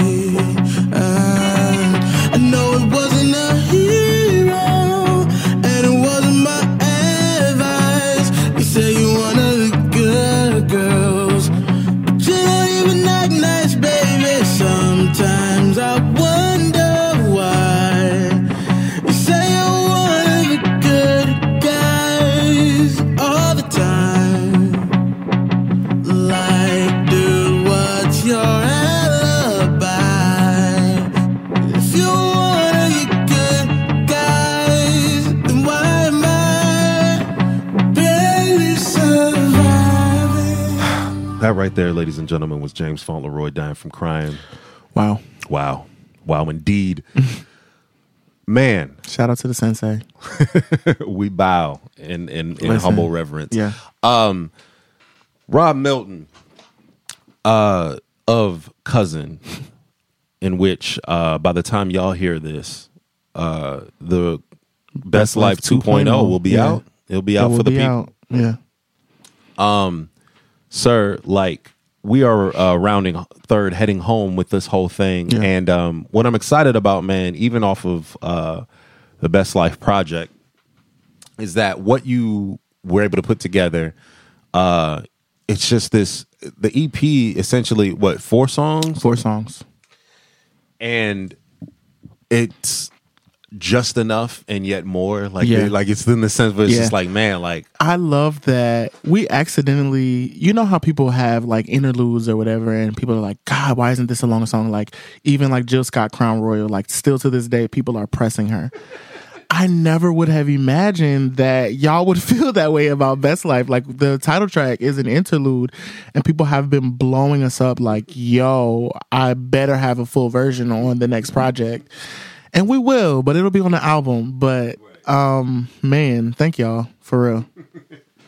Yeah. Um I just want to talk a little bit about the closer for the album for Okay. the EP. Okay. This song "Bitter Snow." Yes. I'm gonna play it and then written we'll by. Crayon.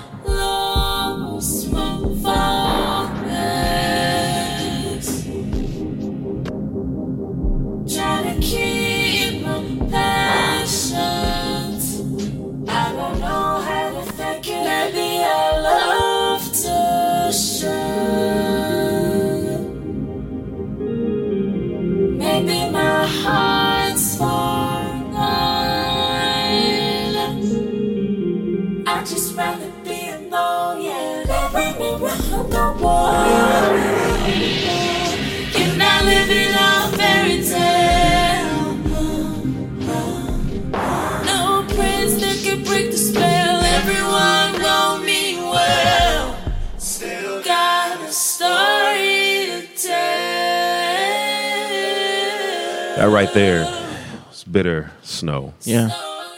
cousin. It's, it's, it's such a it one is such a well written song, man. Like that's I told y'all, Crayon, man. Her pen is listen. impressive. Yeah. impressive. Um, talk to me, man.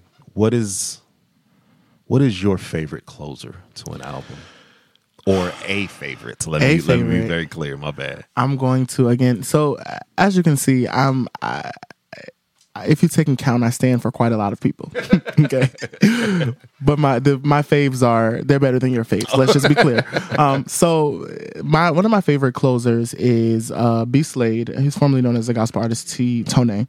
Um, he's another big influence of mine. He is the most consistent and one of the most talented people on this planet. I'm actually pretty sure he doesn't belong here. but he put out an album a while back called Knowing that I guess you could say it's very Janelle Monae esque.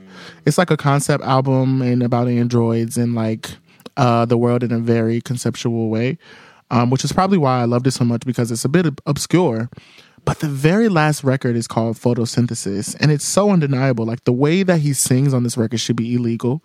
Um, the production, everything, and it was. It's almost like it ties together the the rest of the album. The rest of the album is so like left field and like very Gnarls Barkley, very Janelle Monae, very like otherworldly. But photosynthesis is honestly super R and B.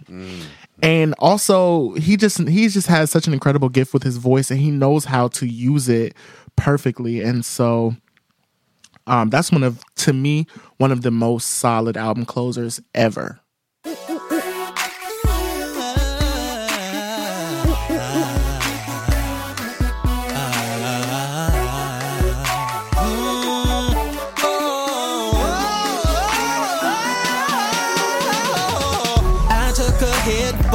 Team. Took a bullet for the dream. That we would one day all be free, free from prejudice. racism, free from bigotry. I die for creativity. Yeah. I die for freedom to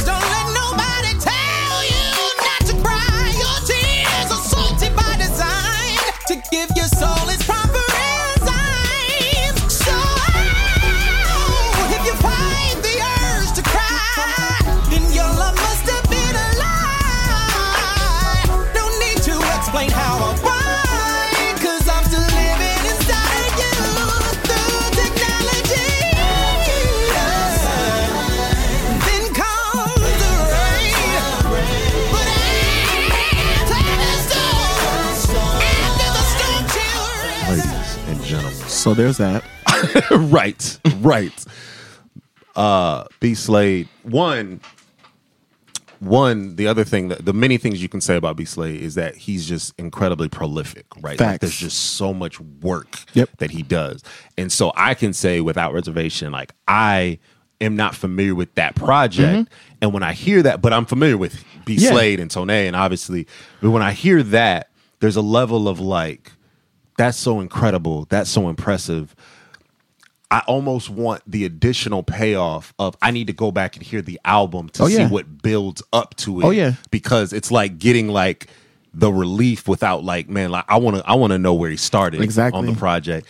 I you know I remember the first time I heard what it was pronounced Tone. and Oh I my heard, God. I heard personal Jesus. Personal- I, I heard make the me old. I heard like, how did my mom let me buy that album? What was she thinking?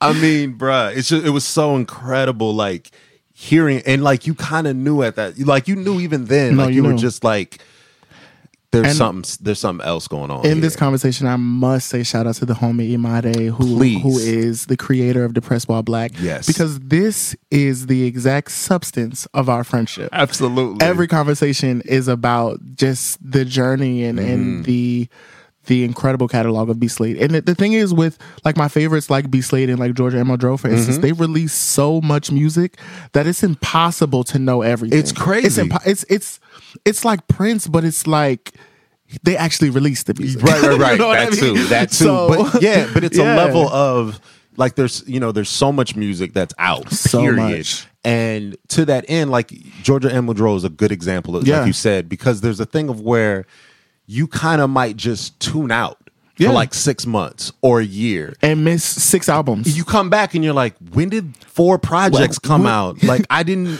I didn't know that You didn't give me a chance. you didn't give me a chance to, you know what I'm saying? But literally, you were just like, I'm catching my breath. I'm just gonna look somewhere else. And so Absolutely. that's how I feel about B Slade is that like I'll look up and like even when I was looking up the song, I'm looking, at I'm just like, yeah, there's six projects here that I'm Exactly. not really. There's like two that I heard of, but I didn't take the time to listen to, and like, And the thing with them, they helped me also realize that it's okay to not like everything from an artist. that's so true. That's Because so we true. have our faves and, and and now I feel like in I, I use Stan very lightly, but I Mm-hmm. feel like Stan culture is a real thing and it's scary. Mm-hmm. Um because I feel like in being a fan or being a super fan or whatever, people get to this place where they they don't allow their the people that they're looking up to, the people that they're listening to, to be imperfect. Right. It's okay if they do something that's not so great. absolutely. You don't have to like or stand up or st- uh, stand in agreement of everything that they do and say. Absolutely. So you know, I mean, it's it's a lesson, and I, I appreciate them for releasing as much music as they do and allowing me to learn that it's okay.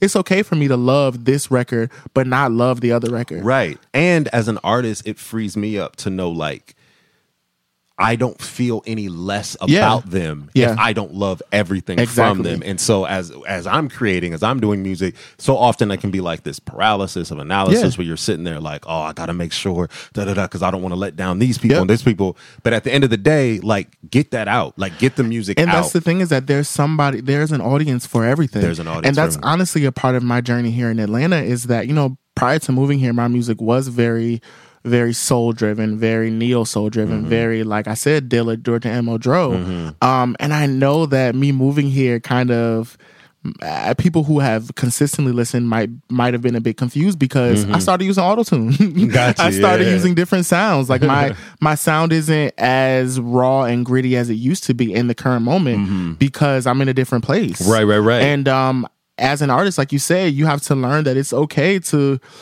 to grow. It's okay to experiment. It's okay to try other things out. And again, that's something that I learned from B and from Georgia because even now, like Georgia's current album is trap heavy AF, and it, I love it. Mm-hmm. Oh, right, right, right. But I'm sure that there's somebody somewhere who's like, "No, Georgia, where the samples at, bro?" Absolutely. And I came up on Stones Throw like the early, like I know that. Yeah, absolutely. Yeah, like seeds. Like how you go? yeah, I, mean, I mean, come on. Absolutely. But listen, you have to be able to, as an artist, I really think that it is our it's our job to be a chameleon and to be able to flow between different Mm-hmm, things. And that's why I think there's such again, now I've I've gone too far. that's why I think here. there's such a um there's such a hard time with these awards in the way that they uh like to group black music because Mm, they're afraid to say alternative. They're afraid to say like black music doesn't always fit in r&b or hip-hop Right. and when we don't they get confused and then they start throwing the Weeknd and Ledisi in the same category. And there's a problem there. There is a definite problem. So, there. yeah. no shade to Weeknd. No, no, none, No but shade, they're- but it's like y'all are doing it- different things. They do completely different things, and it's almost unfair. Yes. to put the Weeknd in a category with Ledisi. Right, right, it's right, right, unfair. right, right, right. right, and on multiple levels. Yeah, yeah, It's yeah. unfair to Either her, side, and yeah. it's unfair to him. Absolutely, absolutely. No, it's so true, and I and like, and you have these levels of like, yes, like it's it's all of those things. It's those racial designations that are made simply because there's just this idea of saying like, oh, you you're black, so it is obviously And the part the part that blows me the most about that is we created all of this. Country music Mm. yeah, is right, right, not right. yours. Right, right, right. It's Absolutely. not. You stole it from us. Yeah, yeah. Absolutely. Like like the fact that oh man, this I am definitely going to stop myself right Yes. here because this is a whole other topic. Yep. I will uh pressure you uh on air and say Yes. uh please can you come through again so we can have another conversation because I just feel like because what we'll do um and I, and I won't I won't reveal this yet, but there's some other ideas that are going to be going on with the set list, in Okay. which like there's different formats that the show is going to take, and um, I would love to just have you come through again, so we can just chop it up about you know on, on a broader range Yeah. of topics because I think there'd be a lot of uh insightful commentary and Yeah. things that I I definitely want to hear more of your thoughts on and um and like I said in the midst of this conversation I heard like five ten different things where I was just like oh man I want us to go here but let's keep it going Anything here to get me from the cubicle to the creative space, I'm with it. So man you always have a home here at Orange Yeah. Fuzz Studio at the set list with Forth District so by the time people hears this, it will really be on the cusp of the release Yes. of Cousins remix Best Life EP, 2.0. Best Life 2.0. People, please go out, stream, purchase, tell a friend, all that jazz.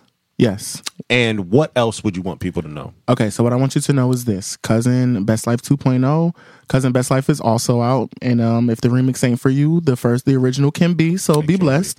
um, you can also check out the homie Crayons Desert EP. Bet. Um, I also still pushing these t-shirts. Uh, you know, Issa Rae last year, she said rooting for everybody black, and I had a bit of inspiration. Also, you know, scrolling through Facebook, I don't know if you know Victor Jackson, but he had posted a status about the um about that quote that really really resonated with me. Um, and so I made a bunch of shirts, like I have one on now. Yeah. Um, just just noting like uh, the people who I'm rooting for, who we've all rooted for, and now we see them winning. And at the end, I put and me because I want us all to realize that it can be us too. I know that it seems impossible. I know that everybody around you tells you that it's impossible, Right. But it's not, Right. And so, yeah, everybody black is a thing. I have the Ratchet and Redeem shirts and just fun stuff. Black Boy Joy, is that also you? Okay, I had the Black Boy Joy, but somebody said they had to trademark and they yanked me down. It's all good. I do still have my shirt. I still rock it. Um, Haters. but yeah. Bored. Um, and then also, you know, Rob Milton is definitely working on some stuff. I definitely would like to. I mean, this year, you know, I did drop Almost Cried, so you can check that out. I did drop um Greater Love, my Yes. little, you know, my little island jam or whatever. Um, and so there will be an EP next year, and Nice. um, just keep looking out, man. We're gonna keep working. We're gonna work on a cousin album. More just creativity and just the glow up will come back. I am still on the uh, on the way. Like I'm working. So That's what I was about to say. Yeah. I want you to know, uh, as a creative to another, bro. Like, don't ever let anybody tell you you ain't out here working. Thank bro. you. Like, like Yeah. the last thirty five seconds of what you just said. let me know that you are out here working. Yeah. Um, I'm so glad. Let me also give a, a direct shout out to Imade. Uh, Yes. because she she really um she's very special. she's very special. She had um we were we were connected. We had connected long. I think she was in Greensboro, North Carolina, somewhere Yeah. at some point. And my group, the Remnant, came up through there, and she had seen it. This is like years and years and Wow. years ago. And um, then we reconnected on Twitter.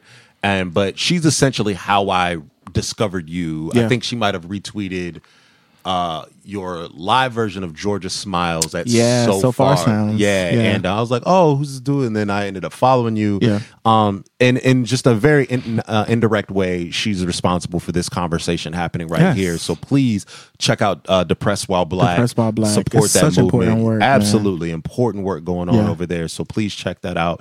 Um, and uh, where can people? What are the handles for you? I am everywhere at the Rob Milton. I keep it real simple. Bet. Um, so you won't forget. Bet. also, cousin, uh, we're everywhere at your fave cuz. Oh, perfect. You can um, see all everybody black stuff under hashtag everybody black, but um, it's like E V R Y B D Y B L K. There it is. You know, creative, dramatic. Absolutely. We got to be a little. Absolutely. But yeah. Man, uh, Rob Milton, thank you so much for Thank taking for the time coming through the set list. Uh, I've enjoyed this conversation immensely, and Yeah. I think the people will as well.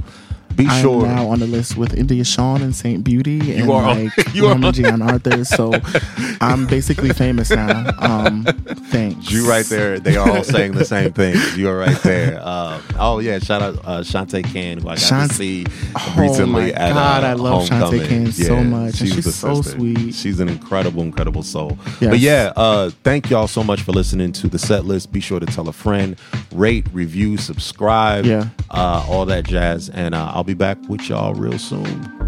Later.